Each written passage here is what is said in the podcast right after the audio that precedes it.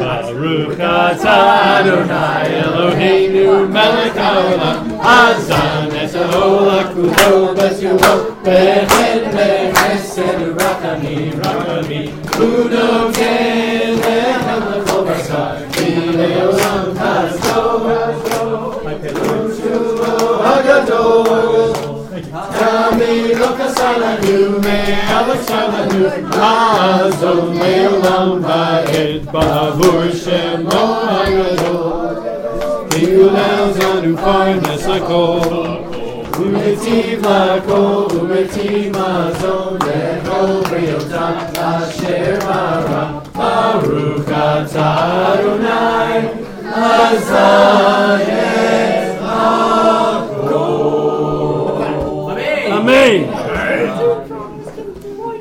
All right. So, as a backup in the hallway, is these people leaving, staying? What are we doing?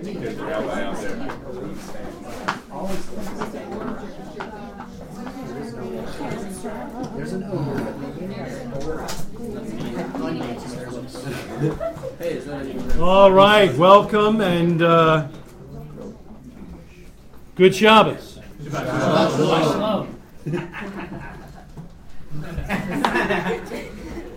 It wasn't in unison, but we'll take it. Today is 25 days of the Omer, Which is three weeks and four days. three weeks and four days. And uh, today is uh, portion Behar. And uh, today is the 10th of ER. We want to welcome anybody who's watching us from Torah North. Shabbat shalom, eh? Stephen and uh, Darnell Rogers. And um, What do you say to and how many people are still in the kitchen? Marianne. Why are people in the kitchen, Marianne? Janet. Janet. It's Janet's fault. All right. Well, can you can you sing? Yes. Can you sing? Can you sing? All right. So you guys need to sing with me. Why don't you all join in with me and these three fine men as we sing "Happy Birthday" to Olivia, who just turned 18. Mm-hmm. What? Yesterday? Day before? Today? Two days ago? Three days ago? Four days ago? Last week? Happy birthday to you. Happy birthday to you. Happy birthday, dear Olivia. Happy birthday to you. All right. Mazel tov. Okay. So um, we are we're doing this transition thing. I don't know if you've noticed, but uh, uh, five, six years ago, whatever it was, um, I led the Shacharit service, and then I I led the Torah service, and there was nobody here but Scott and Suzanne, and then all of you started showing up. You know. Uninvited. Um, uninvited, that's right. yeah. Um, now, the neat part is that as time has gone by, uh, we have had the incredible privilege of having some of the finest Torah minds show up and some of the finest Hebrew minds show up. And I mean, did you check out the additional Hebrew song that we learned today during the Torah service? Oh my goodness! Jonathan, well done. I was a little concerned, as were some of the other men, as we were setting up before the Torah service, before Shacharit began. And uh, I think Brock turned to me and said, uh, Who's doing the Torah service? And I said, Well, I, I know Greg's not because uh, he's in Colorado. And evidently he's in. Where is he? Andy. She's in Colorado. He's in Colorado with your mother, which is a good thing. It's a mitzvah. So, uh, so I figured, well, you know, we all just figured, well, Jonathan will do it. But sometimes Jonathan is actually leading the Torah service for other people that are of a different persuasion, but not yet. So anyway, Jonathan came and he's sitting next to me, And as we're approaching the Torah service, he leans over and he goes, "Who's doing the Torah service?" Guess who? ah! And uh, and then where's Taylor? He's got the baby. Taylor's got the baby. with child. Taylor's with child. So yeah, Taylor has been doing a bang up job on the Shacharit, and I think he's doing a super job, right? I mean, it's great. So um, I think it was Sean Wright who, uh, on the, the last fourth Shabbat when he was here, he, he or, or or a month ago, he pulled me aside and he, at the end of the service, and he said, uh, "This is this is the way it should be." The guys step down, the older guys, and the new guys step up. They learn how to do it, they practice, and they're ready to lead. And uh, and that's exactly what uh, has happened as Peter has deferred to Brock, and uh, Gregory uh, stepped in, I think, two weeks ago, and three weeks ago, four weeks ago, and led the tourist service as well. Excellent job. So we're just looking for these young men. So does that mean I need to just hand it off to the next person? You don't yet, but but yeah, find a guy who's ready. Get as you old know. as Peter, Jack, then you're you up. can hand it off. That's right. Wait, that happened Um, a year ago. So I am uh, I am incredibly privileged to tell you today that for the very very first time, my son-in-law, Joshua Spurlock, is going to lead the portion discussion. Now, leading the portion discussion is not a simple matter, especially if some of you are being sticks in the mud. Yes, I'm talking to you, Scott.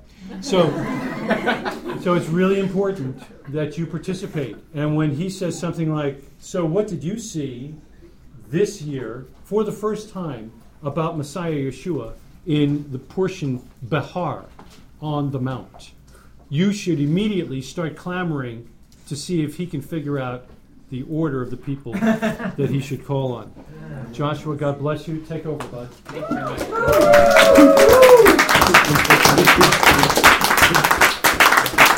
make an announcement before you start? Yes, you may make an announcement. By the way, this is our son. You want to say about Dale? or you mean? We had a really good report on Dale Schoenwald, for those of you who are praying. My uncle. Yes. Um, Rick's brother-in-law.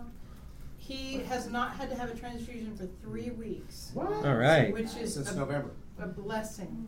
Um, and his body is beginning to make its own platelets, Mm. which is just a miracle. So we're very, very happy. Um, keep praying. He's eating wheatgrass, which they hope is what's helping. They don't know he's taking all kinds of stuff, doing all kinds of things. Which but- is growing hair Fighting all the over his weak body. grass. Think of it, think what it's- it'd be like if he'd stop.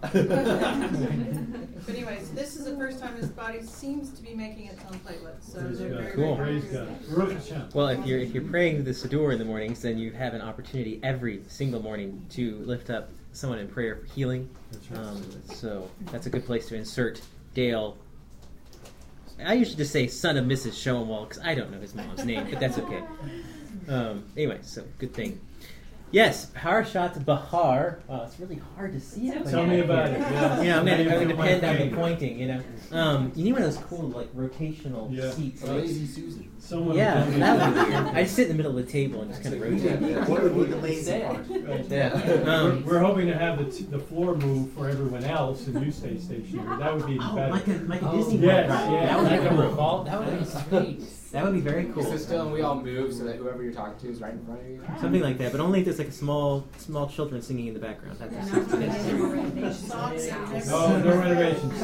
Cancel the, uh, that whole deal. So, So this week we're on Parashat Behar, which is, as my father-in-law already pointed out, is on the mountain, um, which means we got something really cool. If you like context, that means that we actually know exactly where we are.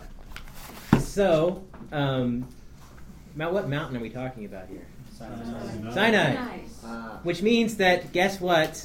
As we're approaching Shavuot, which is in 25 days, 25, we're actually, halfway. Halfway. halfway. Um, that means that we are. If you if you've been reading the whole portion, we started at Mount Sinai, Exodus 19. Yeah. It's a long time ago. We're still there. Haven't left. Haven't moved at all. Um, which I think is really kind of cool. And one of the things that really gives me a lot of encouragement on is I don't know if, um, if you've been following along with some of the Zadi classes discussions on the Shabbat Melachot, the, the rules of Shabbat. Sometimes it feels like, man, I am still a noob. I've been doing this for I don't know how many years, and I still have no idea how to do all the stuff the way you're supposed to do it, or even really even know sometimes what it is I'm supposed to do, Or not um, to. or not to. Um, and uh, it's really kind of encouraging, I think, to see that here we are, we're only in Leviticus 25, and we're still at Sinai. Like that means that like if you if you follow numbers, uh, we end up staying at Sinai for roughly a year, give or take, um, which is really kind of cool because that means that God takes pretty much an entire year to go through the book of Leviticus, um, and we of course will will get through it a lot faster than that, and I think that teaches a lot about God's patience and about like His willingness to. Um, encourage us as we go you know kind of teach us small pieces to get us excited um, so, as we come back around to Behar, for some of you like the ninth or tenth or twelfth time, um, what's new?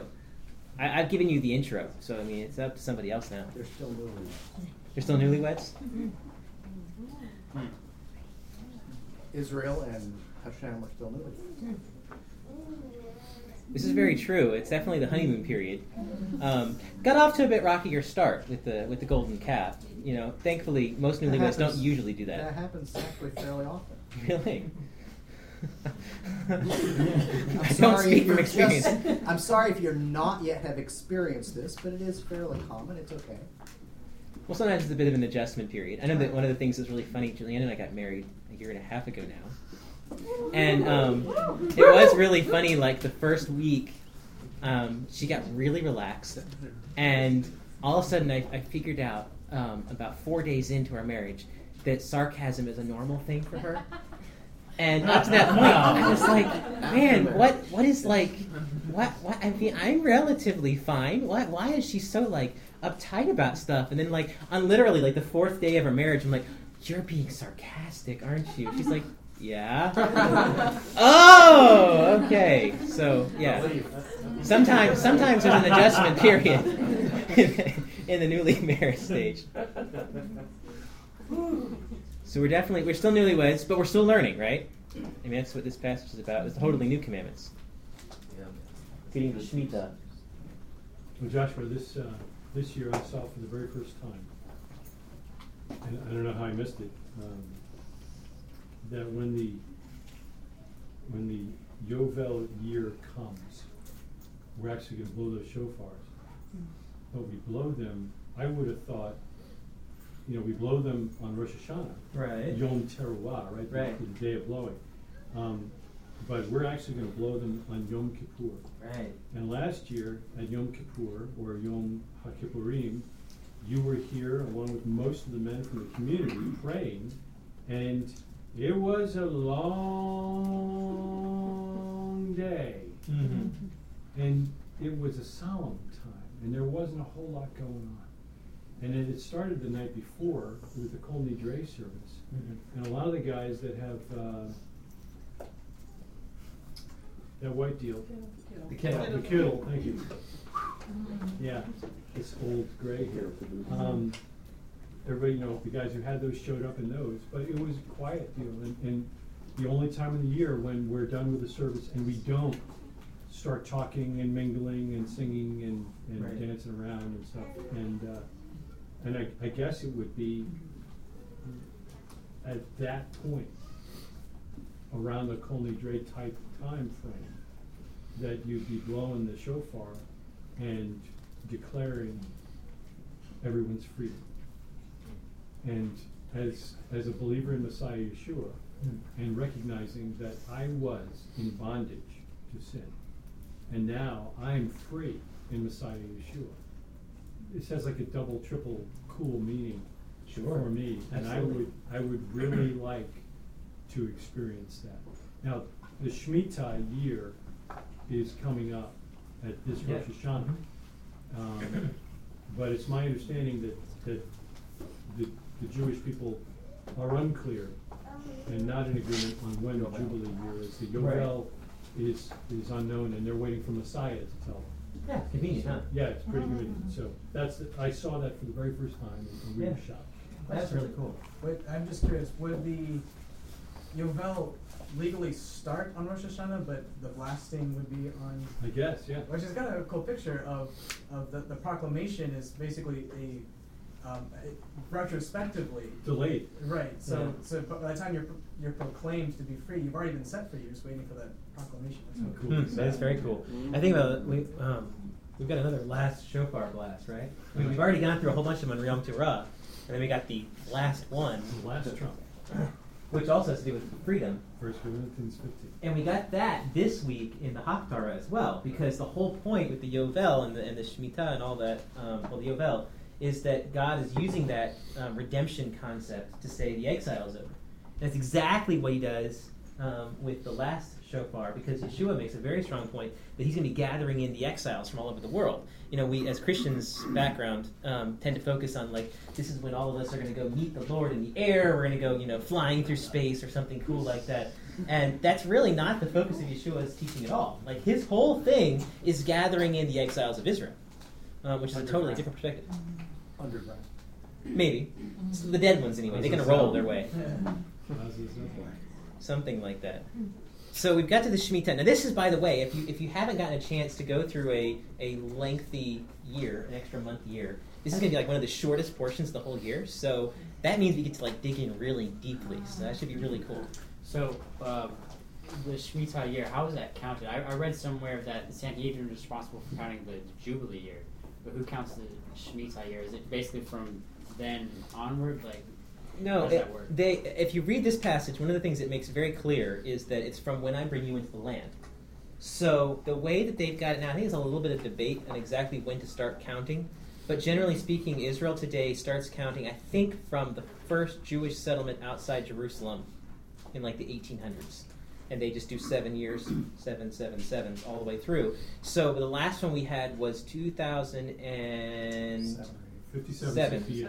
yeah. So it's 2007 slash 2008. Right, Um, 57, 68. we're coming And now back in, 57, seven- 75 yeah. is The next in, one. in September, you know, with Rosh Hashanah. Which is kind of cool. so let's say I move to Israel tomorrow. Bravo. You're taking me with you, right? Of course. You Let's do have a guest room, I trust. Ah. And, and let's also assume that next, Nine. next Yeah, year. let- Let's also assume that next year is the Shemitah year. Do I? This is my first year in Israel, but do I observe the Shemitah year as well? Well, it depends. Do you have a garden? Let's say I have a garden. Okay. Actually, actually, even if he doesn't have a garden, he still right. observes it. Right. Oh, true. Because whether you are a farmer or not, you're not going to eat a produce from the land. Okay. And there is some You halakhic lived there discussions on that point. I one. actually lived through the last one, which I don't know how it really affected me because I didn't know enough about like how they handle things. I kept trying to find like the kosher produce stands, you know.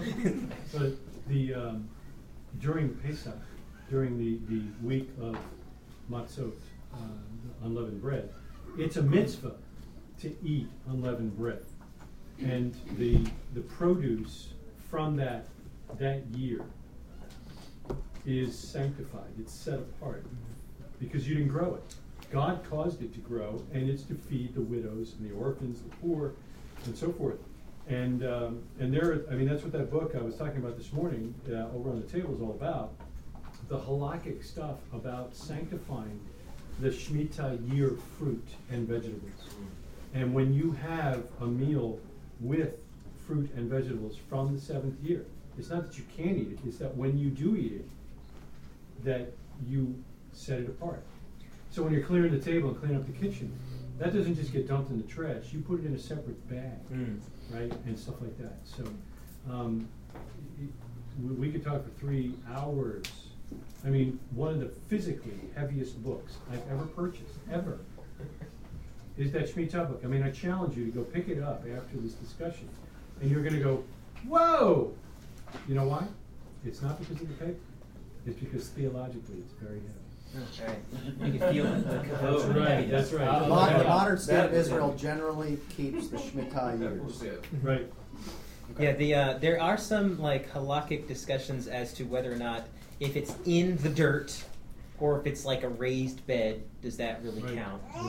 Um, and, and, and if it's if it's owned by Gentiles but it's in the land of Israel, does that really count? Well, they, they will sell, the agricultural land of Israel will be sold to Gentiles for two years on a contract allowing them to buy it back. kind of the the pa- the uh, Pesach matzah, Right, uh, the exactly. leaven Yes, issue. the leaven. Generally, generally, this is a good time to import into the land of Israel, because you can make money that way. In fact, I think I recently want to buy produce from the land. Right. recently I heard about um, somebody that was in trying to import stuff from the U.S. to Israel during the Shemitah year as like an opportunity to like Absolutely. Shemitah is not to be practiced outside the land. right. Is that was that your question? No, but I, I like that.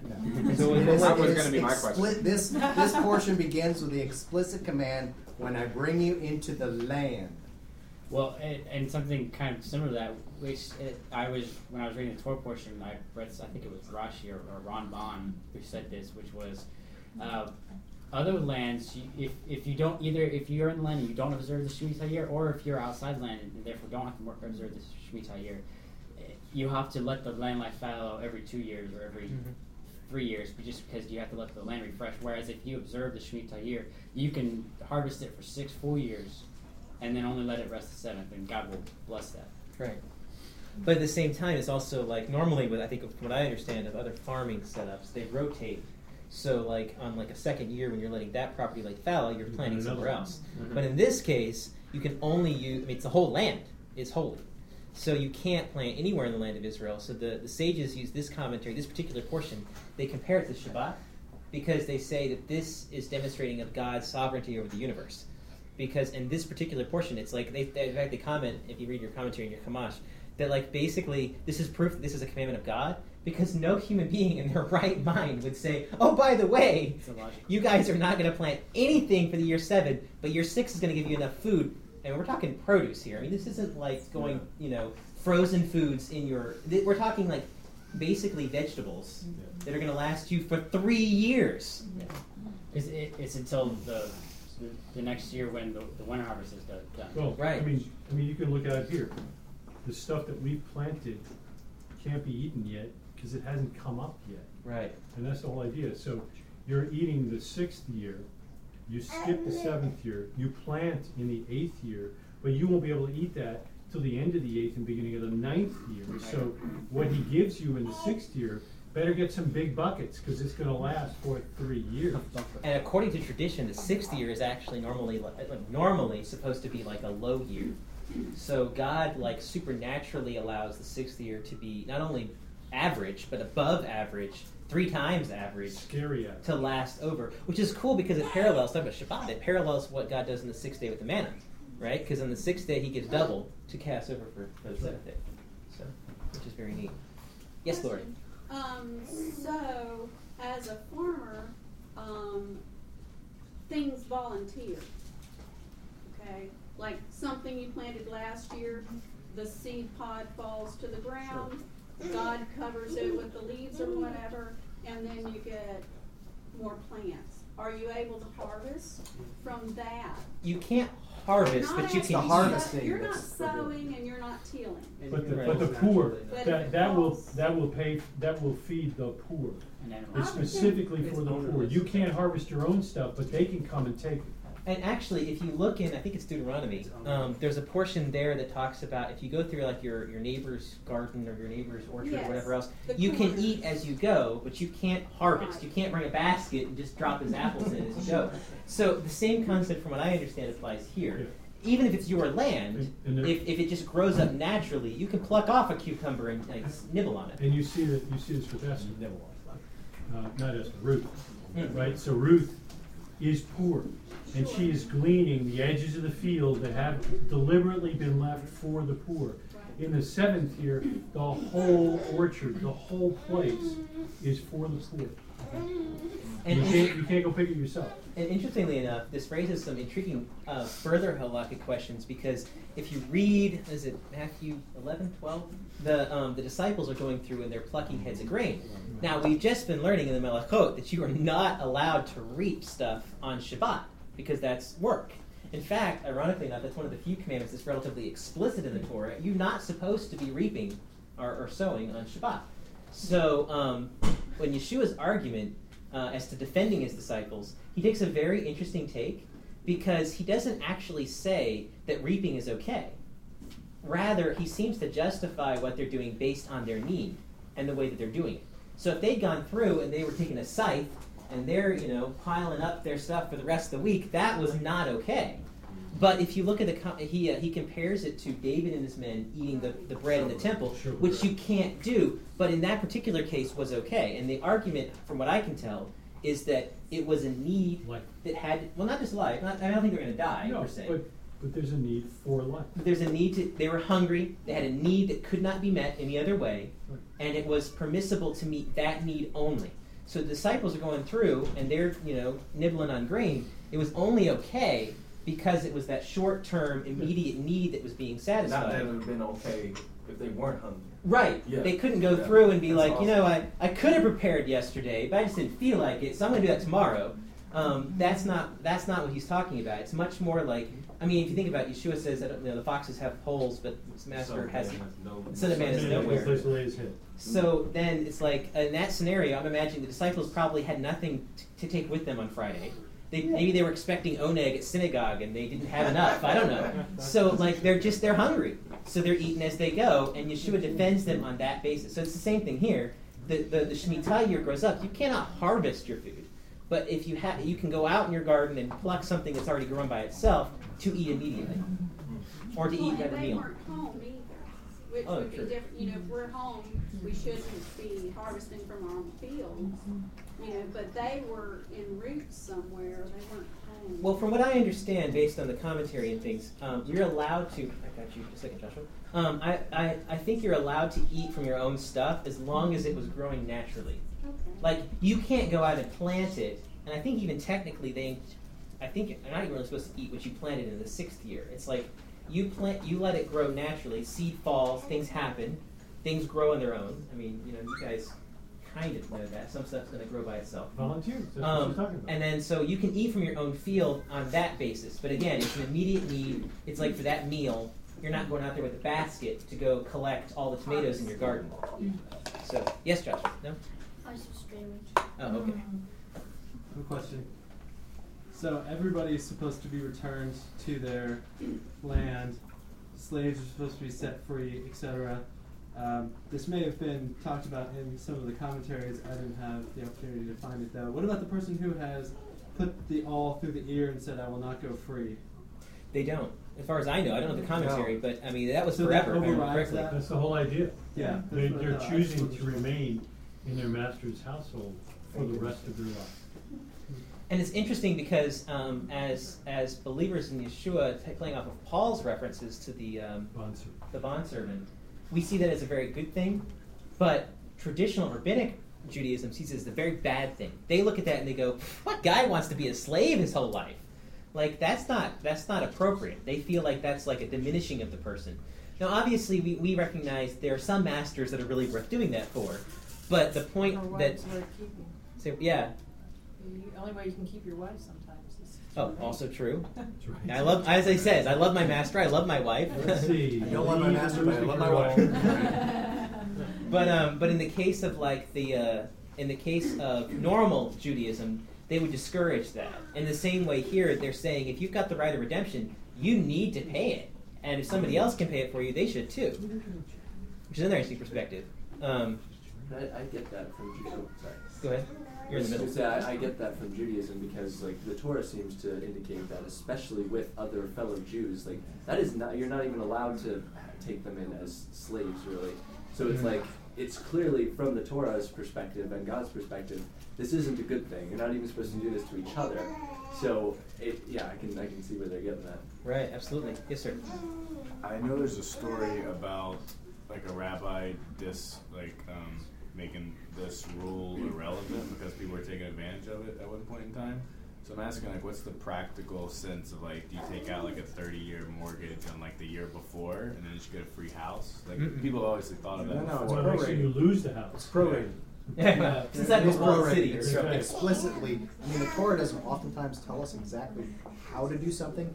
We have explicit It does for instruction this. on proration here. Yeah. Like the exact calculation to do. Exactly. Everything's prorated based on that Jubilee year. So if you're gonna buy in the land, in the territory that is not where you are from, from the tribe from which you, you come, then you're only gonna be able to buy it until the Jubilee year. So the cost of the land, which no doubt would be agricultural, would be based on how many crops you're gonna get. Cause it'll come the fiftieth year, it's not your place anymore. You're not really buying the land, you're buying the harvest. Right. It's, That's it, right. That's it actually says the that. best way of looking at it. You're not buying the land, you're buying the harvest. Cause you can't buy the land, cause The land is not of the yours to Israelites own the land. Like, I'm, Which God owns land. God owns the why in land. the cities that doesn't even apply Right. because 'Cause there's no it- crops. There's no crops. Right. Makes perfect sense. Oh. Unless you're dealing with the Levite thing, in which And case, you got a wall- you're messing with them. Right. We're not a wall. Today, the islands of Hawaii, I showed you something similar. You do a fee simple purchase, you don't actually buy the land. Hmm. When Lease you- for ninety-nine years. You have, when you build a house and buy property in Hawaii, you only buy it for a set amount of time. So it's a similar idea they still practice it today, although it's not because of this, but. Hawaii is not Israel. In fact, actually, well, the, the funny thing is, in Israel today, um, not all, but a large portion of the land is actually owned by the government legally.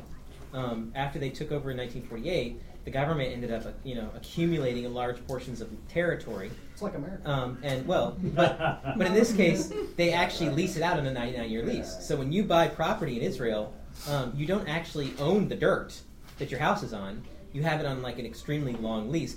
Um, I'm thinking about the work that Mr. Martin and I do um, at Wells Fargo, and we deal a lot with municipal bonds, you know, bonds from cities and whatnot. Similar concept here. You've got like a 30-year bond, almost like a mortgage that you're the beneficiary of. Um, you're going to buy that. You're going to get re- interest off of that, whatever else. But you don't own that part of the power plant. You simply own this this this share, but it only goes 30 years. At the end of 30 years, they pay you back, and it's over. And the same system's working here with the Shemitah year. You've got, um, or the or the Yovel rather, excuse me. Um, you've got this property. So if you're on like year 48, I guarantee you, most people when they're negotiating how they're going to do year, you know, the last two years, you're not going, oh yeah, I think well, got to give you like 50 years worth of stuff here. It's going to be more like, well, we got two years, so that's worth this much to me. Here's what I'll give you for those two years, because at the end of two years, it's over. So that's like it's a negotiating staff tactic. Well, just like just like Bitcoins illustrates, people will find a way to essentially get something that they don't deserve, and and in fact go to extreme measures and work in order to do it. And that's why God's instructions here begin with, "Do not default or do not treat your brother poorly," and then it gives the instruction on how to prorate. So I mean, we're always going to find a way. You know, there's got to be an angle here that I can somehow get around. And God gives us instructions ahead of time. The overriding concept is, look, don't try and don't try and weasel out of this somehow, and try and get something that you don't deserve. Absolutely, yes, Gregory. And I was just just trying to remember back. Like to be clear, if somebody was about to purchase something, let's say it was like the forty seventh year, like it wouldn't necessarily be two full years or three full years until the 50 because the 49th year would also be a Shemitah year. So Mm. there would be like two, right? Because Shemitah and then the Yovel. So you would have like. True. Okay. So if you think about how God, according to what Josh was saying earlier, is going to bless his people in that 40, Four years. Eighth year. 48th year, That's worth double. he's going to Yeah. provide Triple. four years Yeah. of, Yeah. of supplies through that one. I, I was astonished, Yeah. you know? I mean, we, we actually were running out of baskets to grab the sweet potatoes out of the ground. And we're noobs. We don't know what we're doing. We're from the city, you know? So to, to, to have a whole farm that would, you'd be able to sell produce from or vegetables from for the year and have it last for four years is like getting a paycheck every ye- every week from your job during one year that's four times bigger than it's supposed to be every single Better say week. That's astonishing. Yes, sir. But how do you just help Uncle Moishi with the export company that he has in? So, can you give us the history of the, the controversial um, legal change? I think it was Hillel the second who said that the Yovel is no longer applicable because it was being abused. Um, Hmm, that's actually new to me. I didn't realize that. I thought it was more to do with the fact that there was a lot of debate and discussion as to where to put it.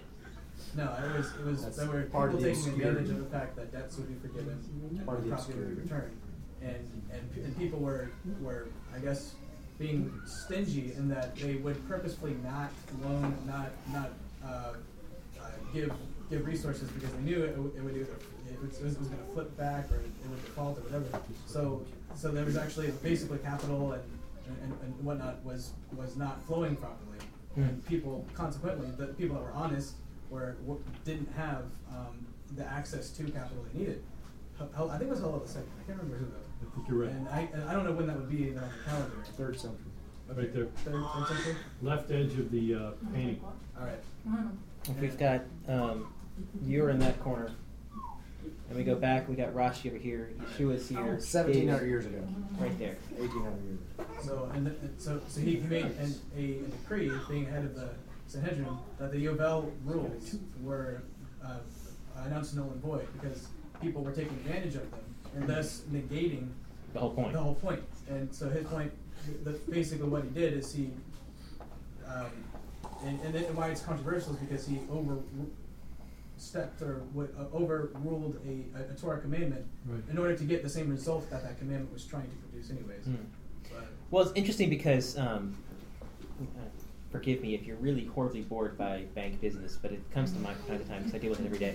Um, it's interesting because one of the things we've been dealing with, the government comes up with new rules from time to time because they keep finding that people want to come up with loopholes. They, they try to eh, you know abuse the system to get it to work for them, and it's so cool because one of the things that's been coming up recently is like fair pricing rules. It's like because they know that I mean you don't know the interest rates and all the different ups and downs, and if I trade this and I buy that and it's this one and I don't know what's a fair price. That sounds good to me. Sure. So they actually the government's coming up with rules saying you're supposed to give a fair price, which to me seems kind of interesting. I'm like, I can't imagine. I wish they did that with cars. That'd be fantastic. Like, okay, you got to give this guy a fair price. It's like, wow, that would be great. But, um, but with the, uh, maybe I don't wish they do that with cars. Now that I think about it, we don't want we don't want that much government control. Less but government. but God actually is already doing that here. He's got a rule in place that right before he gets into the Yovel, he says, "Do not defraud one another."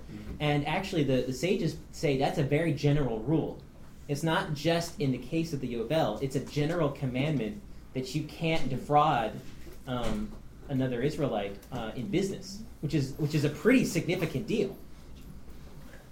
So we're playing off of that, and he's so he, and, and so going back to your point, the goal is I think is that if we were keeping the commandments correctly, then we wouldn't have that problem in the first place. Exactly.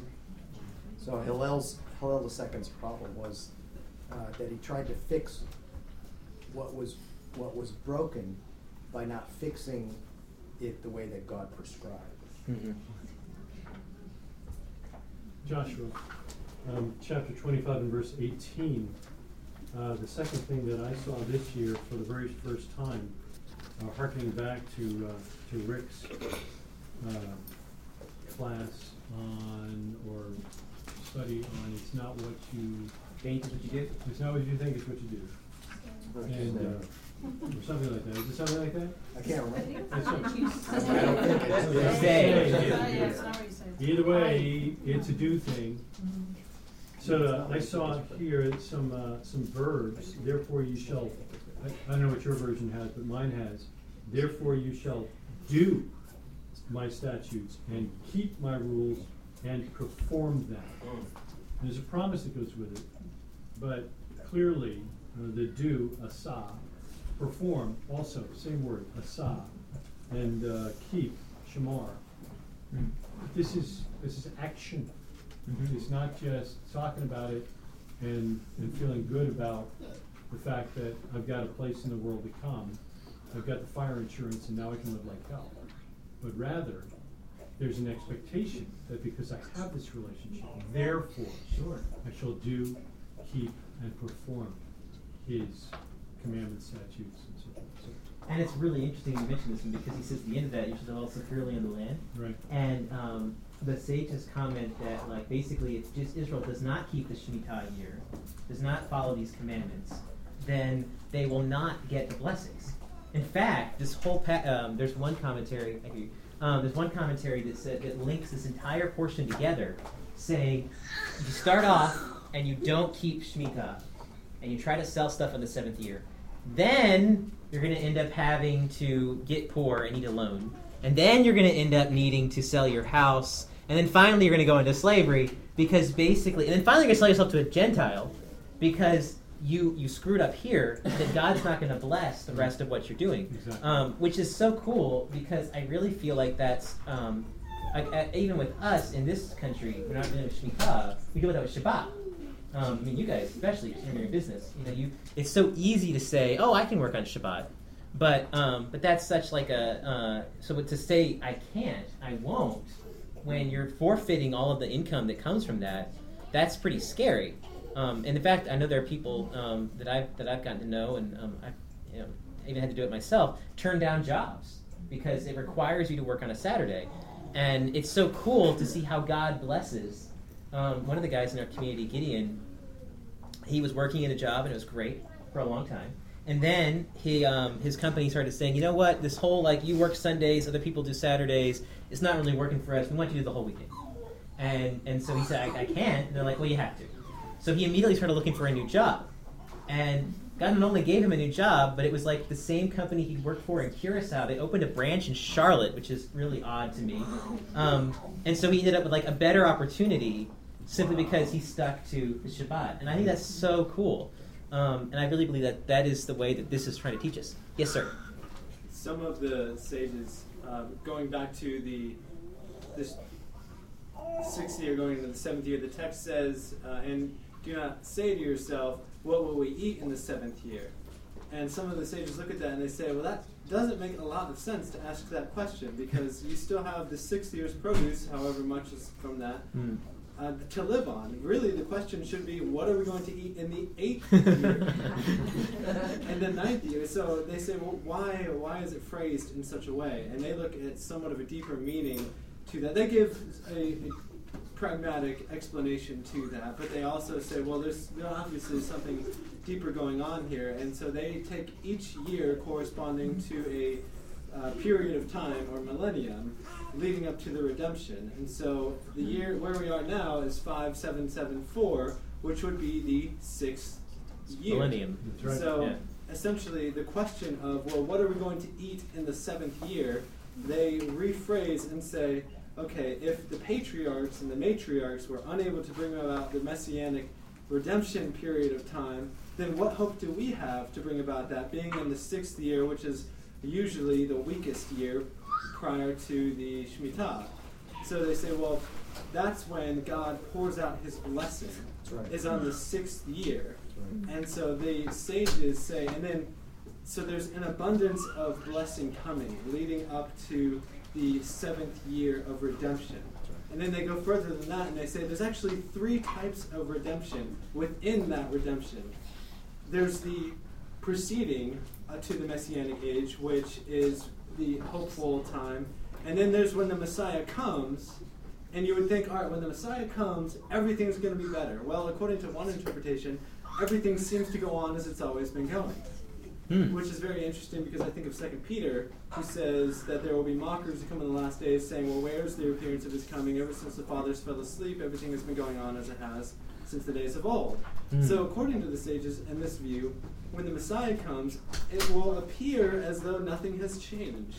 Everything will go on exactly as it's been going, and then we have the final stage of redemption. Uh, oh, excuse me, and another aspect of that time when you know that Messiah has come is that Israel will be subjected to the government of all the nations. Which, if you think about when Yeshua came, it was the biggest exile that's ever happened after Right. he came, where Israel was then scattered and subjected to the nations. And then the final aspect of redemption, which is when we'll get to the seventh year, is when finally the Messiah comes, destroys the government from upon Israel, and regathers them to the land. And I thought, I couldn't have said it any better myself had I been quoting the New Testament. So this is really amazing. So I thought that was pretty phenomenal to read from the sages. Yeah, I thought that was really cool um, to think about, like the sixth year, and like because you know the unto the Lord is a day is a thousand years. So Judaism takes if we have seven days in a week, then they they interpret that as saying we have seven thousand years Seven days of in, in, in the time period of, of humanity. So each day is a thousand years. So each block of time is a thousand years. So we're in the sixth day of the t- overall time frame of humanity, um, and so we're getting towards the end. And the seventh day, the Shabbat, if you will, is the is the reign of Messiah. which I think is really amazing. It's like I, I don't think that they read the book of Revelation, but they seem to know that the seventh day is a thousand years, which is kind of cool. Your dad was next. Yes, sir. Uh, actually, that, that was very good, and it was actually probably a better paraphrase from, from, from the Talmud, Psalm 197 The Talmud compares six agricultural years to the sixth millennium of the world, the sabbatical year to the seventh millennium, when the redemption will have arrived. Since the Jewish people suffer from a gradual regression in spiritual stature as the generations pass, a person might ask, how could the efforts of the spiritually weak and the infertile sixth millennium bring the true and complete redemption? The Torah answers, it is a super rational, self sacrifice, and commitment to Judaism of the final generation of the exile that will bring the blessings of the redemption. And uh, uh, Rabbi Gimpel, in his commentary on the book of Joshua, plays off of that as well because he says that um, we get to the we we get to Joshua, and it says that Moses. The, the commentary is that Moses is the sun, Joshua is like the moon, um, and the irony is that Joshua is the one who brings him into the land. And it's like, well, that doesn't make any sense. Like, if you really think about it, like the logical, like human way of doing it is, we're gonna have like the superhero guy is gonna take them into the land. Like, that's gonna be like the best ever. But that's not what God does, does at all. In fact, He takes like the kind of like Joshua is like the whole way through the beginning of the book of Joshua. He has to tell him, you know, be strong and courageous, like over and over and over again. Like Joshua's a good leader, but he's not Moses. And um, and the point is that uh, according to like Rabbi Gimpel's playing off the sages and, and commentary is that the, uh, the the era of redemption, the era of Mashiach, the Messiah, is actually like a weaker leadership era. It's like the, the leaders actually are, are not as good. And he says that's true with Judaism today. Like if you go back in time, like okay, if we're in the corner here, that's year 2014, and we're going backwards, you, you got to go like halfway across the wall, like 500 years, before you start bringing up names of people who are like superheroes. Except for there's a couple here and there, but like whoa, as we go back further and further and further, it's like man, there's just th- these these, these you know hugely important, incredible sages throughout time, and then for the last 500 years, you've got like three, four. Like what happened? And the, the point is saying that like like playing off of this commentary that that the end is going to actually be like weaker that the that the, that the, the godliness factor is going to be less impressive Mm. but that is going to be building into the return of messiah he's going to step in when things don't seem as heightened yes sir Now, back to Taylor's comment there about, you know, when Messiah is reigning, you know, things will be pretty much the way they are right now. It's, there won't be this dramatic change. That explains the prophets. I mean, you read uh, Zechariah, and he's, you know, he, he makes it clear. If if this country, especially Egypt, doesn't go up during Sukkot, they get no rain. Well, wait a second. The Messiah of the world, the creator of the universe, is sitting on the throne. Why wouldn't you go up? But if things are pretty much the way they are, there's not a lot of change, maybe the leadership seems weaker. It sort of plays into that. Now you understand, well, that guy, I don't even like that guy. I don't think I like Jewish people. Come on, we're not going to go. And they don't even send a delegation up. And then all of a sudden, famine, no, no rain. It, it makes sense. It fits with, with what the what the prophets have said. I was, that, and that reminded me of First Peter two, where right after he talks about like being subject to the governments of the nations and everything, that's when he gets into the whole thing about like as free, like you are free men now, which is, of course is associated with like Yeshua returning, and uh, and then it it goes into this whole thing about like fearing God as like bond servants, um, which is which is interesting because he does reference. It seems like he's talking about a time when Yeshua does return and frees us, but then at the same time, it just got done saying need to remain subject to the emperors and the, the government. So that kind of makes sense as well. Yeah. I think the, uh, the importance of the Shemitah and the Yovel are seen actually in, in, in a historical sense, maybe more than even in, in the commandments given here, even though he's, it seems pretty severe here, but we see, you know, when we look at the fact that Israel was taken into exile for 70 years because of not keeping the Shemitah, they were never taken out of Israel for idolatry. Even though he said, he warned them, if, if you, if you, you know, if you bow to these idols, you know, the land will spit you out. but we don't see them leaving because of idolatry. We see them leaving because of the right. Mhm. So it makes it makes the importance and it makes community all that more important as well because individuals can sin. Individuals individuals do sin, but it's the community that did not keep Shemitah. Mm. Whereas there were individuals that were doing that were breaking it all along. That's not that issue. It's the community that stopped keeping Mm. Shemitah. Yeah, and I think that if you look at this um, passage talking about the uh, the idolatry and, and not keeping Shemitah, um, they go back going back to Shabbat again. They say that the Shemitah year is actually like one of the strongest statements you can make of God being God. So like to not keep Shemitah, just like not keeping Shabbat, is a reinforcement, almost like a, a, a statement of your own, saying God's not really God. I don't trust that He's in charge, and um, and that's what we do in the Kiddush. Every time we get to the Kiddush, we talk about it's a remembrance of the act of creation. Every time we do Shabbat, we remember that God made the universe and He keeps it working. Yes, sir. The sages also talk about um, even when the entire community is keeping the Shemitah year, there's still going to be individuals who don't. That's right. And you, even if you your ne- you are keeping Shemitah year, if your neighbor isn't, and you know that, you may suffer because of it. Mm. Um, so I guess it's, it just reinforces the idea of hey, when you're in a community, you know, it's every it's not every man for himself. You know, you have to you know look out for each other. Well, I know that if I if I had a farm next to that man, um, and I went out, you know, with the basket during the Shemitah year, I get yelled at a lot. So, and I appreciate that. Yes, sir, Taylor. Continuing with the parallel of one day equals the thousand year period, um, I think, I know this is the case with the Yovel year, but I think it's the case where when the Shemitah, you count from the sh- previous Shemitah year uh, in, in the evaluation of things. Uh, I don't know if that's accurate. Um, so, like for example, with the Yovel, the way that you value something is the amount of time that has passed since the prior Yovel. You don't count looking forward uh, to the next one. And Okay. so it's an odd way of counting. And so one of the other comments the sages make is, well, if this corresponds to the entirety of time, then what was the first Shabbat that we count from? Ah, right. I would say, well, there has been an eternal Shabbat that has happened, Right. to which we will return in the future, which reminds me of Hebrews, which says that there is a Sabbath rest. Right. So it's the Sabbath bookends not only just your week, but your entire existential existence. Right. And I- we must read the same commentaries because one of the things that they say is at the very beginning of this passage says, Yeah, "It's fantastic. Highly recommend Tal- that one." Talmud's the Talmud. Um, if you if you get if you read to the beginning of this passage, it says, "When you come in the land, you shall observe a shemitah." And the sages go, "Wait a minute! When they came in the land, that was year one. That's not when you observe the shemitah." Um, and they go, "Well, that's odd. Like, that doesn't make any sense." And if you did. think Joshua five, they didn't. They ate. they ate the land. We know from Joshua they didn't. They didn't observe Shemitah. So it's like, well, what is that? What is it talking about then?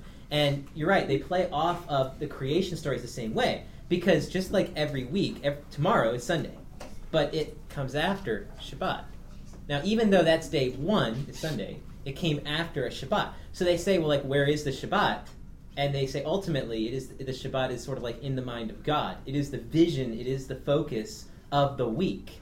And the same thing applies here. So, like the Shemitah year, the first Shemitah year is the preparation, as it were, like the mental acceptance of it heading into the seven years. So, you're not going to literally do it necessarily the first day, but the goal is to get to that. So, it's like the, the week finds its point, the week finds its purpose in Shabbat. But Shabbat only exists because of the week. And that's the thing that they say is that like the Shemitah year only exists because of the six years before that. So you can't um, you can't just say, oh well, you know, I, I don't have to work. I mean, this is fantastic. I'm gonna just kind of cruise, and then I'm asked to stop. Instead, it's like it only makes sense to take a break if you've been working. So the sages use this again. One of the cool parts about this particular portion is there's a lot of principles involved, and one of the principles the sages get out of that is that you can't be only in the spiritual world. If you don't also work in a material world, if you don't endure uh, what it means to be part of the physical world and doing daily tasks and and working, whether it's outside or in the office or whatever, is you, um, then then then the holiness, the spirituality has no purpose. So yes, sir. Um, two things. First, uh, to your comment, um, we know they did eat from the land, but they did it the second day. Hmm. Because the first day they kept the Pesach, Right. the Shabbat. That's true. The next day they. That's that- true. Thank you, Ron. Thank you, Ron. Um, I, I was going to ch- change the subject uh, and give you my the third thing I saw this year. Um, in, towards the end of the, the portion, Leviticus twenty-five forty-seven. Uh, if a stranger or sojourner, that would be me, a Gentile, with you becomes rich, we can only hope. it Could happen. It, it could happen. And your brother beside him, now he's talking about a Jew, mm-hmm. becomes poor and sells himself to the stranger or sojourner, the Gentile, that would be me, with you, or to a member of the stranger's clan, that would be like you. Then after he is sold, he may be redeemed. One of his brothers may redeem him. And then he goes through a paragraph of stuff about how that redemption occurs, and it closes with this statement in verse 53. He shall treat, he, the Gentile, shall treat him as a worker hired year by year. He shall not rule ruthlessly over him in your sight. Hmm. So we're responsible not only for what we do, but also for what we watch others do, including those outside the faith necessarily, and how they treat those in the faith. And to me, watching over folks in the flock, in the community, is simple. Watching to see that someone in our faith is not being taken advantage of outside of our community is a little bit more. Yeah, but But that responsibility is there. And the Jews definitely get that. I mean, You that's why I bet. think it's really cool. Yeah. Is that Jewish people? I feel like there's a lot of defense. I lived in Israel. It's really funny because if you move to Israel and spend any time there, you quickly realize that they have no sense of like manners like Americans do. I mean, like everyone gets in the bus at the same time. People people will kind of crowd you out of the space because they want it, and you're moving, so they're going to take it. Um, you know, they're moving because they're pushing you, but still, nonetheless. Um, the point is that like the the system is very much like if you want it, you take it, except when someone's in trouble. Jonathan Pollard, Yeah, it's a good Israeli spy, supposedly, he has been in jail without trial in our own country for many, many, many years. North Carolina. Yeah. No trial. It's just like watching the opening of The Rock with Sean Connery. But anyway, it's without trial. He's been he's been incarcerated in our own country without trial. And you think, oh, that never happens. This is only a movie. Jonathan Pollard. And there are Jews all over the planet, in Israel and out, in our country and out, that are constantly banging on the door of our own government to say, you need to let this guy go. In fact, the Israeli government has been has reportedly been willing to actually release their own prisoners. That's right. And by the way, Jonathan Pollard's not Israeli; he's No, American, It's American. American which is very interesting. Yes, Right. sir. All right, um, it was kind of harkening back to what you guys were speaking about earlier, about, uh, the kingdoms being a little bit weaker, the leadership being weaker at the return of the Messiah, and people also, uh, still doing like their own thing. Um, it reminded me of the letter to Timothy, Second Timothy four, uh, which shows says, I solemnly charge you before God and Messiah Yeshua, who will judge the living and the dead when he appears and establishes his kingdom. Proclaim the word. Be on hand with it, whether the time seems right or not. Convict, censor, and exhort with unfailing patience and with teaching. For the time is coming when people will not have patience for sound teaching, but will cater to their passions and gather around themselves teachers who say whatever their ears itch to hear.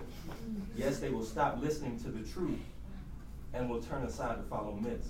But you remain steady in every situation, endure suffering, do the work that a proclaimer of the good news should, and do everything your service to Elohim requires. For as for me, I am already being poured out on the altar. Yes, the time for my departure has arrived. I have fought the good fight. I have finished the ra- race. I have kept the faith. All that awaits me now is the crown of righteousness, which is which the master, the righteous judge, will award to me on that day, and not only to me, but also to all who have longed for him to appear. So that kind of, you know, like, and it says right here, it says, do the service, right? Like how you were talking about earlier, where it's like an action thing. Yeah. You know, and James speaks about it, you know, like, you know, he speaks about, you know, your faith, right, is seen through your works, like your Right. actions. That's right. You know, it's And that goes back to Dad was talking about earlier regarding the um, that sixth generation. The reason why it merits Messiah is because, like, the leadership and the overall holiness of that era is not that great, but people keep the Torah anyway. And that's one of the points that Rabbi tells us about the era of Joshua. He says that um, Moses was necessary to get them out of Egypt. But Joshua is necessary to inspire the average person to keep the Torah. Because Joshua's not a special guy. He's just another one of them.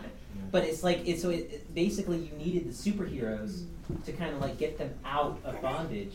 But to get the average person to follow God means you need an average person to lead them to show them that anybody can do it. Um, and so going back to like this this point, it's like in the midst of that evil generation, it's our responsibility to keep being obedient, in spite of the fact we don't have, you know, those those incredibly impressive leaders that we can look to and go, well, I, I mean, I feel so inspired from watching the guy on TV, and that really makes me want to keep Torah. It's like, well, you might not have that, but you, it's still up to you. And it's that that personal godliness that ultimately is rewarded. Is, the- is the whole focus of the tzaddik class. It- It's not filled with superstars, it's filled with regular guys. Well, my dad. Well, Howdy. your dad is, uh, And bring up them. Yeah, I know. But the okay, idea- not not filled with superstars. There's a couple of them. The idea is, we're just regular guys, walking out the Torah. Come, walk with us. Let's do it together. Is it Yeah. on the same point, Laura? Yes. Got, like a whole bunch of It- Okay, I'll come back. Kind of going back to you're saying Joshua was just an average guy. I didn't see him as being such an average guy when he was with the spies to go into his camp. He was a passionate guy, along True. with Caleb. Mm-hmm. You know, I mean, they they were warriors of sense. You know, let's go on. We can we can take them or what. They, to me, that he was a leader. To me, that's not an average guy. But but It the sound- you think he was a leader. Well, And no. he sound, and he, and he, and he did some great things. But when he came back, even standing next to Caleb, he could not convince the group Sure. to go in. And the thing is, I know, but he did stand No question. away from Good the man. others. And I have to say, the guys that go on Tuesday night, I mean, you guys really are not average guys. you guys are being equipped to go out and, and really, you know, proclaim what God has said, and we should be obedient to what God Well, said. and, and in the defense of Joshua, and I think it's somewhere level the men of tzaddik class, um, Rabbi can tell me he's calling Joshua an average guy. It's not trying to say that he's he's weak or unimpressive. He's simply saying he's normal. Like if you look at if you look at Moses, Moses goes to 120, and he never he doesn't miss a beat. And He is 100 mountain at the end percent. Say what? And he climbs a mountain at the end. I know he is. He's physically and oh, shocking. He is. He is a spiritual giant. He speaks to God face to face. He is like a spiritual superhero in a lot of ways. And Caleb, you mentioned Caleb. Caleb is like that too, because Caleb and Joshua are about the same age. And at the end of at the at, at the end, the end of Joshua's life, it says God tells Joshua, "You're getting pretty old. Here are a couple of important things you take care of before you die." That same like context, Caleb's like, so there's like these massive giants, and I want their land. So let me let me go take them on. He's like 80 years old. So like the point is saying is gonna get someone to help. well, he did. His son-in-law. We had a news. Um, but the point, the point is that uh, the point is though that like like Caleb and, and Moses and a lot of those guys were um, were great great men almost naturally, whereas Joshua became a great man because he chose to be. It wasn't necessarily that it came normal to them. So, um, and I think that's true in body class as well. You know, we have worked to get to this point, but it's not because we're just necessarily luminaries. Brock had a point, and then I'm going to get to. some I, other I defer. Put it on. I defer. You defer? Yeah. Well, let me Lori. Give, let me give Brock as an example in my in, my, in in what I say. You're right. The young men of the tzaddik class are not average. They're not. They are normal, and that's the, what the irony. The irony is this is as it relates to the Shemitah. It's not enough for you know, the it's not enough for just the Levites to keep the Shemitah, and it's not enough. You know, here's here's the leaders of the congregation of Israel are the ones that are maybe leading Israel, but the people that keep the Shemitah are the average people, the farmers. They're the ones that are keeping the Shemitah. They're the ones that bring the incredible blessing that God's going to bring. And if they don't do it, all of Israel goes into exile. In the same way, there are righteous men in communities around the world that preserve the entire world. Amen. And and so but they're not but they're not luminaries. They're not their names aren't going to appear in any in any book of commentary necessarily, but they are they are the ones that are actually doing the work every single day. And the young men of the of the tzaddik class are that example. They're they're not professional. They've not been tr- they're not professional in religion. They've not pr- been trained in religion except by their own dedication. They're not preparing to make a living on it. Excuse me, uh, Taylor is not anymore. but he's, they're not preparing to make a living on their learning. Their learning is purely because they want to know what God says. That is different from Moses or others. Uh, you know, they, they kind of like God called him by a burning bush and he didn't have a choice. These young men have a choice, and they're choosing to forego their own inclinations and in rather spend time with each other, and strengthening one another. And it is it is young men like that and old men like that around the world that preserve all of us until Messiah comes and redeems us. Well,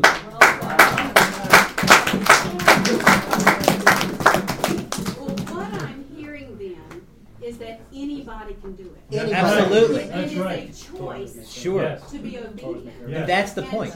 Not just anybody. see- We all need to do it. Well, that anybody could, Right. if they chose to do it. Well, wasn't it a choice that Joshua and Caleb made? Sure. Yeah. And, and that's the point is that God takes those average people to use them as the the inspiration for the rest of the average people because there's no excuse then. You know, there, there are probably a whole bunch of people out there that can say, well, my face isn't glow like Moses's. There's no way I can approach God like that. Regular Jews and Joes. But a regular guy, yeah. Laura, you had a comment. Um, yes, two. Joanne's. And One Joanne's. would be that, um, to that, the point that we just talked about recently, um, in the prayers, restore our judges at the earlier times Amen. and our counselors at the first. I think about that. And the only way that can work is if the whole community is keeping That's right. Torah. That's. Because the Those judges, judges would don't be really, worthless. yeah.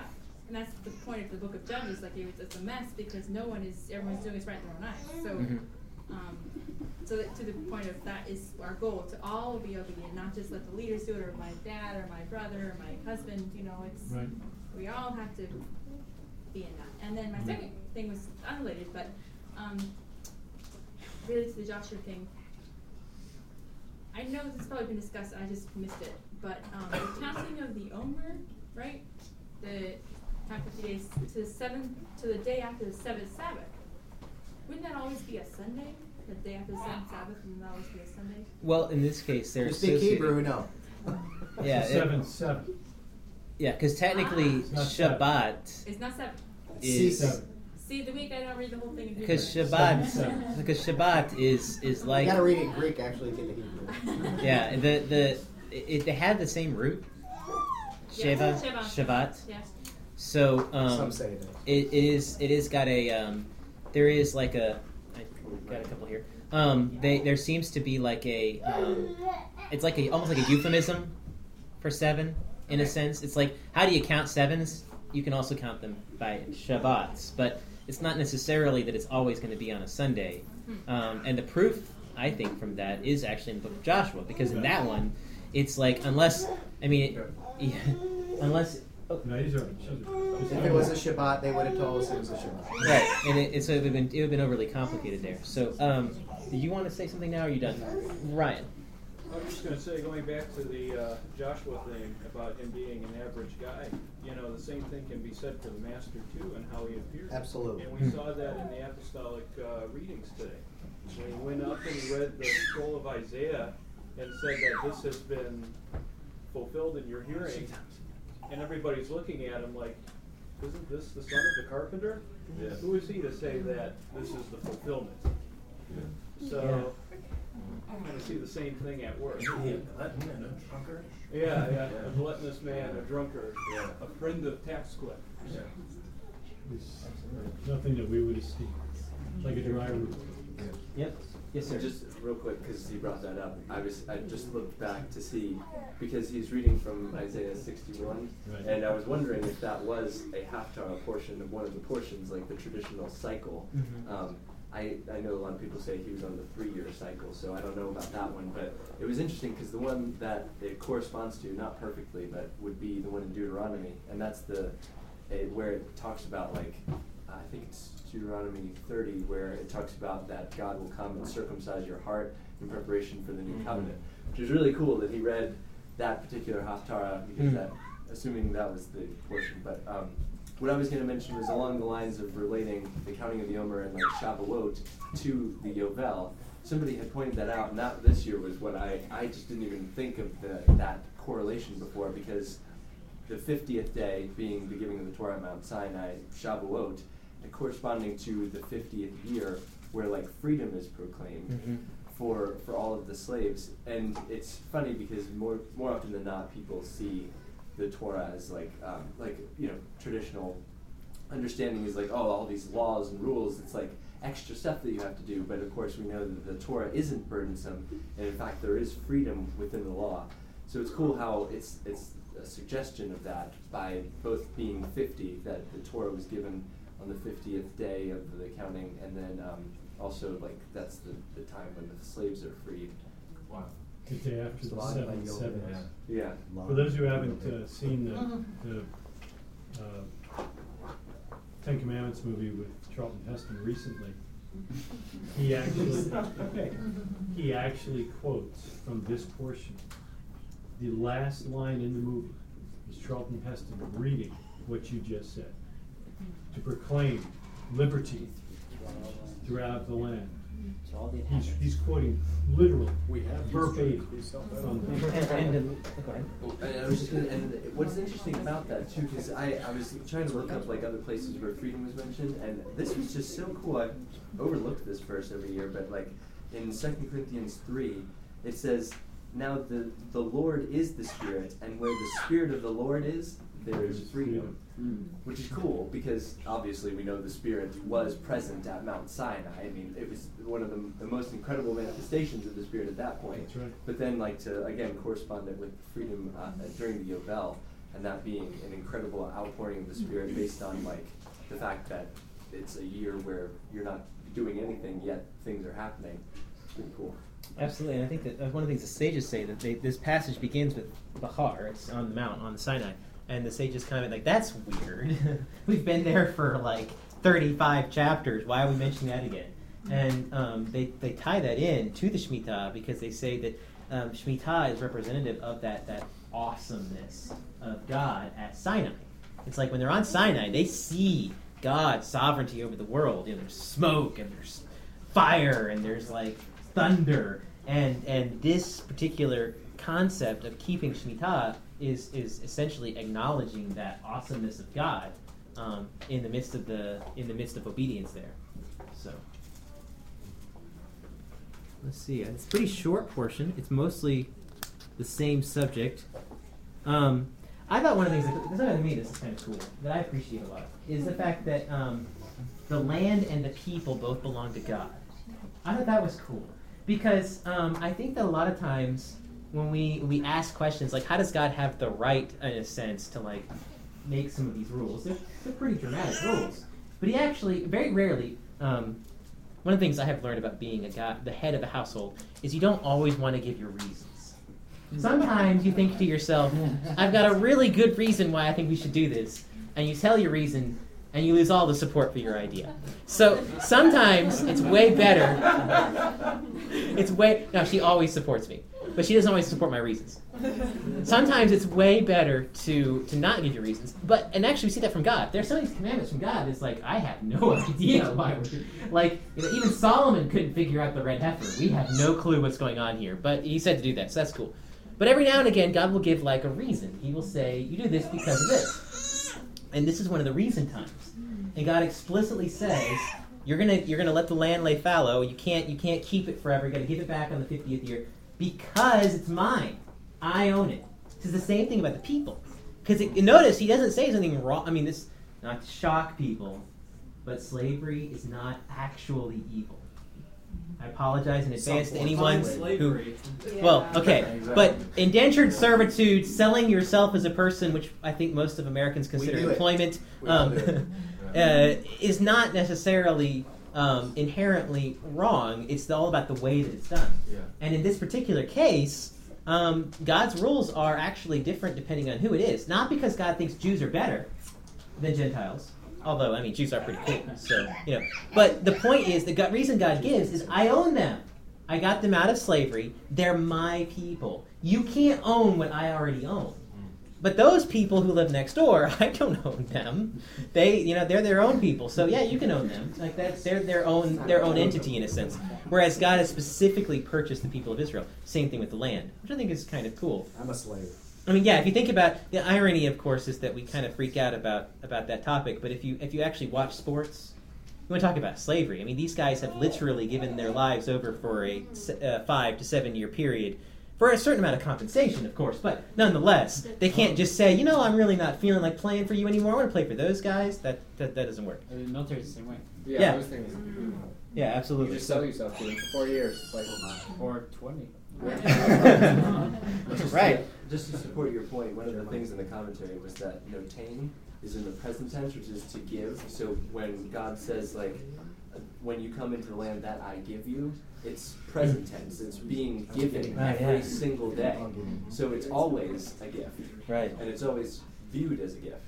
That's very cool. Same tenses we use when we when we bless him for Notain the Torah. Yeah. Yeah, because God continues to give us the Torah. Which Which he I also says, uh, you know, to your point about the people in the land, he says, be careful to observe, you know, or to do, right, so that the land not vomit you out. Right. it did the inhabitants before you. Right. It's literally God's, and it's a special entity.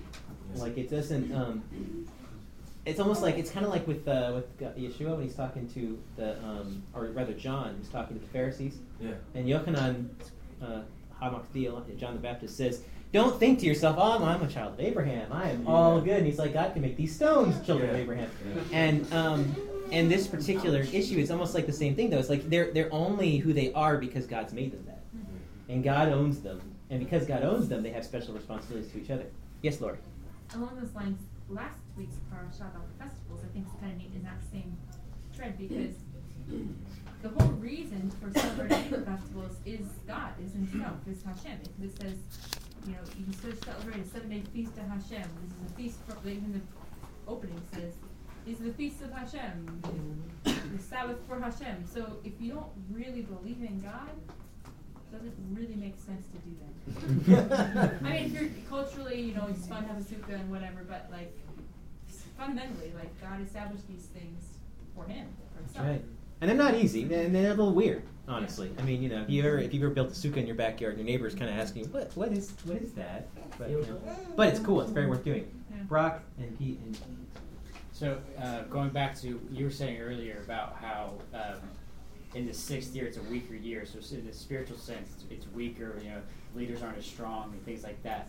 Uh, uh, one thing that I thought while reading this is, you know, the Shemitah year. Well, the land of Israel can observe that. They can.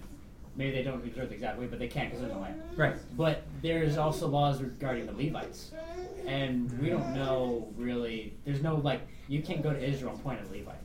They know. Well, Israelis seem to know them. But actually, believe it or not, I'm not joking. There's a there's a tour that drives. It's a jeep tour that drives around the old city, but it drives over the the Gehinnom Valley, where like they they, they they killed people and whatever else back way in back in the day, and there's also grave sites and things out in that area.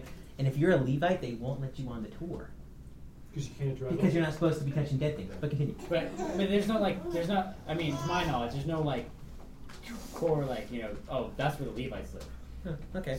So I, I, I guess what I, what I what I was thinking is that just like it would take an act of God to you know make a you know not really spiritually strong uh, generation strong. It also take an act of God to bring the Levites back so that they can observe these True. Shemitah laws. Well, at the very least, we're going to have to have some sort of act of God to get us the uh, all the purification, red heifer, all that stuff, because Right. um, they've been trying for a while and it just nothing's coming up. Yes, sir. Oh, Pete, you have to talk. You raised your hand. It's a rule. Well, it was back a couple minutes ago. No, that's right, go ahead. You're talking about um, uh, slaves, like Israel's slave to God. Right. Moving from slave of Egypt to slave to God. And it says in the Torah that they're slaves to God. It also says they're sons of God. Right. And so there's a um, So you're, tension. you're feeling this, right? attention to that. like, which are they? Because they, that wouldn't be treated the same way. And uh, Nachman says that you, that it's a level. You have to ascend through being a servant of God. to be a son of God. Servant of God, you're having to subject your, or subdue your, your ego and do, do the mitzvot out of uh, fear. Which Nachman was? And then you can become a, a son of God, which is doing the mitzvot out of love. Yeah, absolutely. That, that's definitely a theme that the, the, the sage's commentary on fear and love is. You know, you might think to yourself, well, "I don't really want to do this, so I should wait till I want to." And the sage said, "No, go ahead, go ahead and do it, even if you don't want to, but you work your way to, to wanting to." Yes, sir. Um, for those of you who were thinking which Nachman I we're see. talking about, um, if it were Nachmanides, Nachmanides, the Ades at the end of that means son of. Is that what He was the is? son of Nachman. His Not the real same name was Nachman. Moses. It was Moshe ben Nachman. So if Also he's the talking same about Nachman. Rabbi Nachman, that's not that guy. He's talking about na na na. Right. No, no, no, no, no, no, Nachman. That's right. Yeah, yeah, yeah, the singing Right. guy. That's right. Oh, I didn't get Oh, to wait, talk yet. okay. Oh, wait, that was You it. just talked.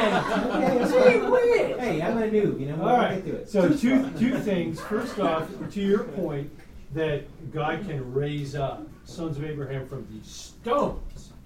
He did that in me. Because I was dead. I was afar off. I was as good as a rock when it came to serving Hashem. And he's done that in my life. And in almost every Gentile that, that knows him. In the heart of stone. There it is. Okay, so today, uh, 4th of June, the 4th of June, that would be June 4. 4th of June, June 4. Or Fourth day of Sivan June. six. Sivan 6 is Shavuot, June 4. There'll be a service here at 10 o'clock for us to pray the Shacharit prayers during that. Uh, what do you call it? The morning service, Shakri. I Shacharit on that. Uh, Yom Tov. Yom Tov. Yom Yeah, Thank there you.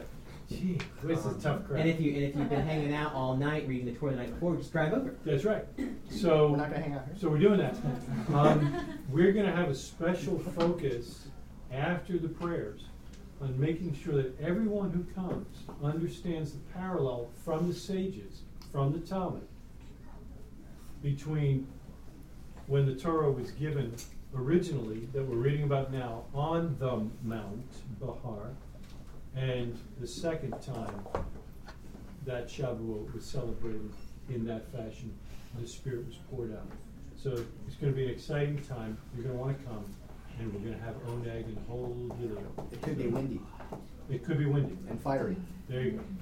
All right. So Now, if you would like to spare your wife the, the need of having to host that, yes, my wife is reminding me over here that we actually talked about being open to having it at our house. I didn't say it was going to be here. I said we were having a service. It turns out it's going to be at his house. Mazel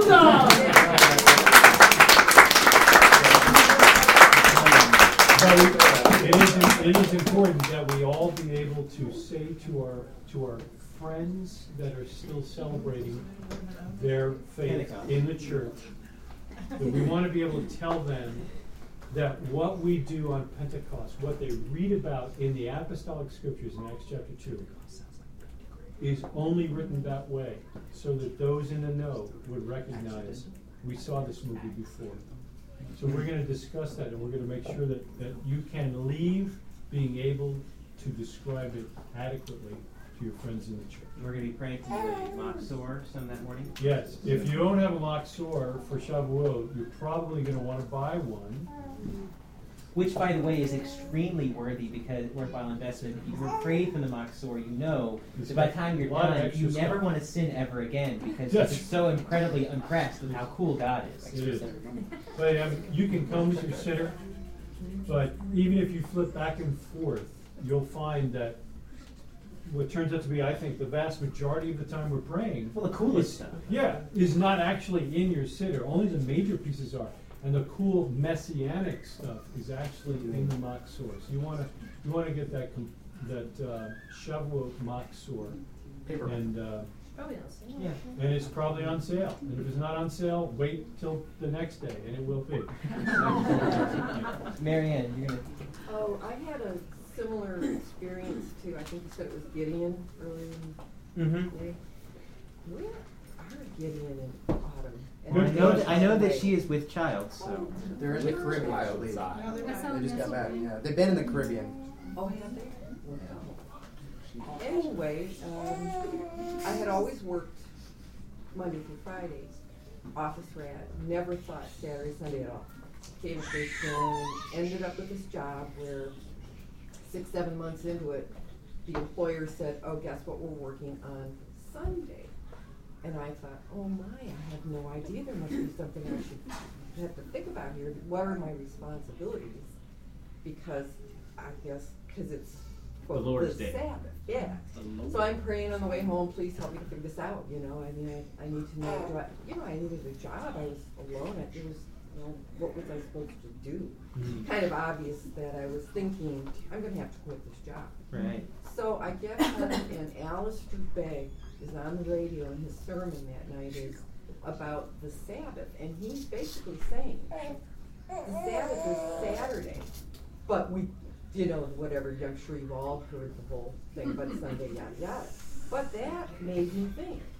And so I started reading and that, and long story short, that's how I'm sitting here today. Oh, cool. Yeah.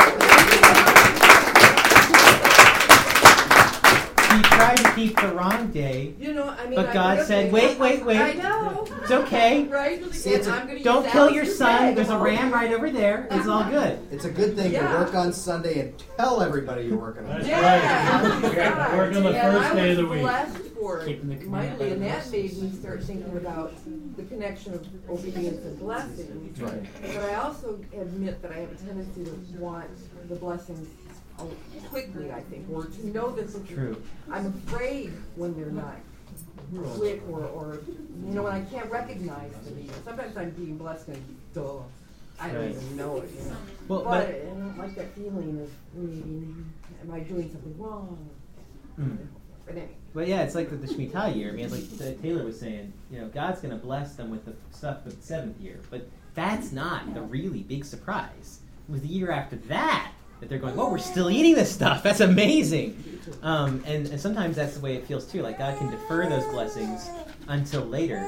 But I do think that that's true um, in general. Like when we obey God's commandments, He's promised to bless us. It doesn't always come the way that we expect it, though.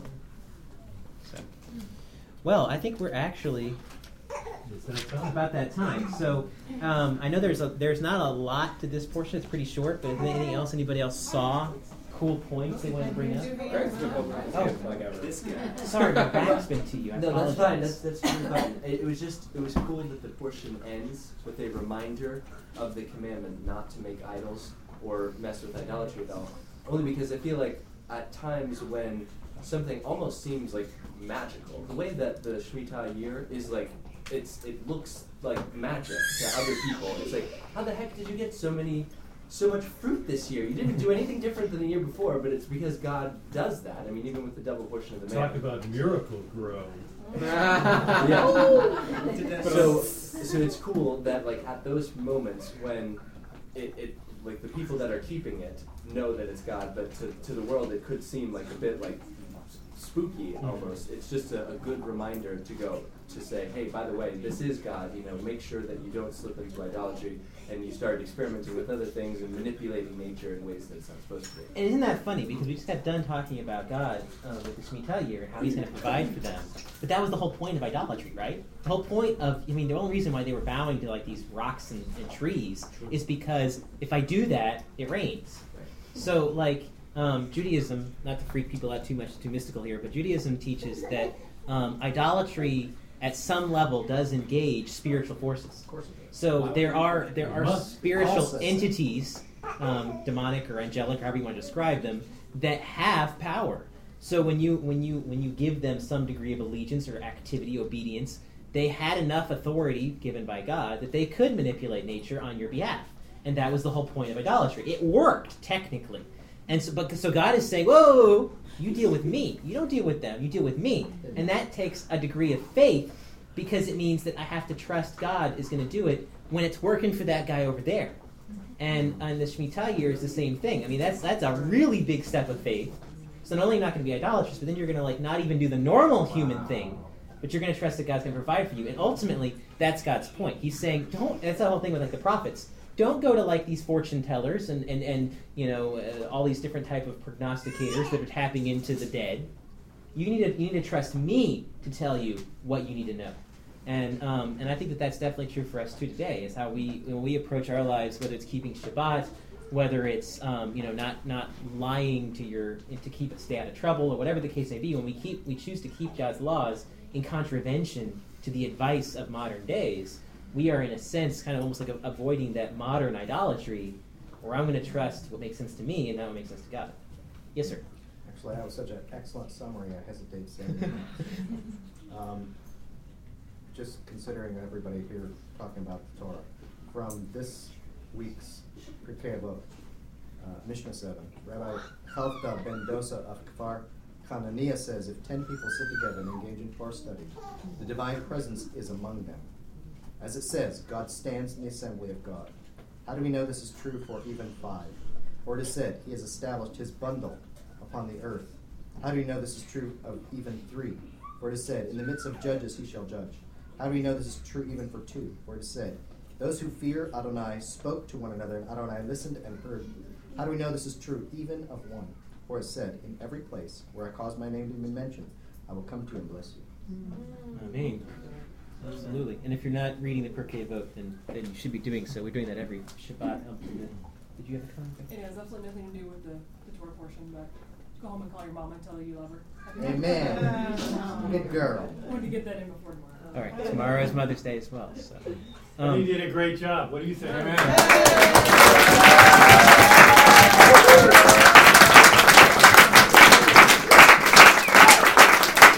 Let me close this in prayer. Good Father, I thank you for Joshua. I thank you for his parents and for the heritage that he's raising. Father, I pray that you would bless him. You'd bless his wife. You'd bless his work. And Father, you'd bless each of us with an understanding of who you are, what you require, and how we might serve you properly. As we count the Omer in obedience to your command, Father, we pray that you would illuminate our eyes, that you would allow us to see more deeply into your word and understand your character, and that our relationship with you would be strengthened, and the connection we have through the mitzvot, the commandments, would be evident amongst all that see us. I pray a special blessing, Father, all of the mothers in our community, that we would properly honor them tomorrow. All God's people said. Amen. Oh, just press stop.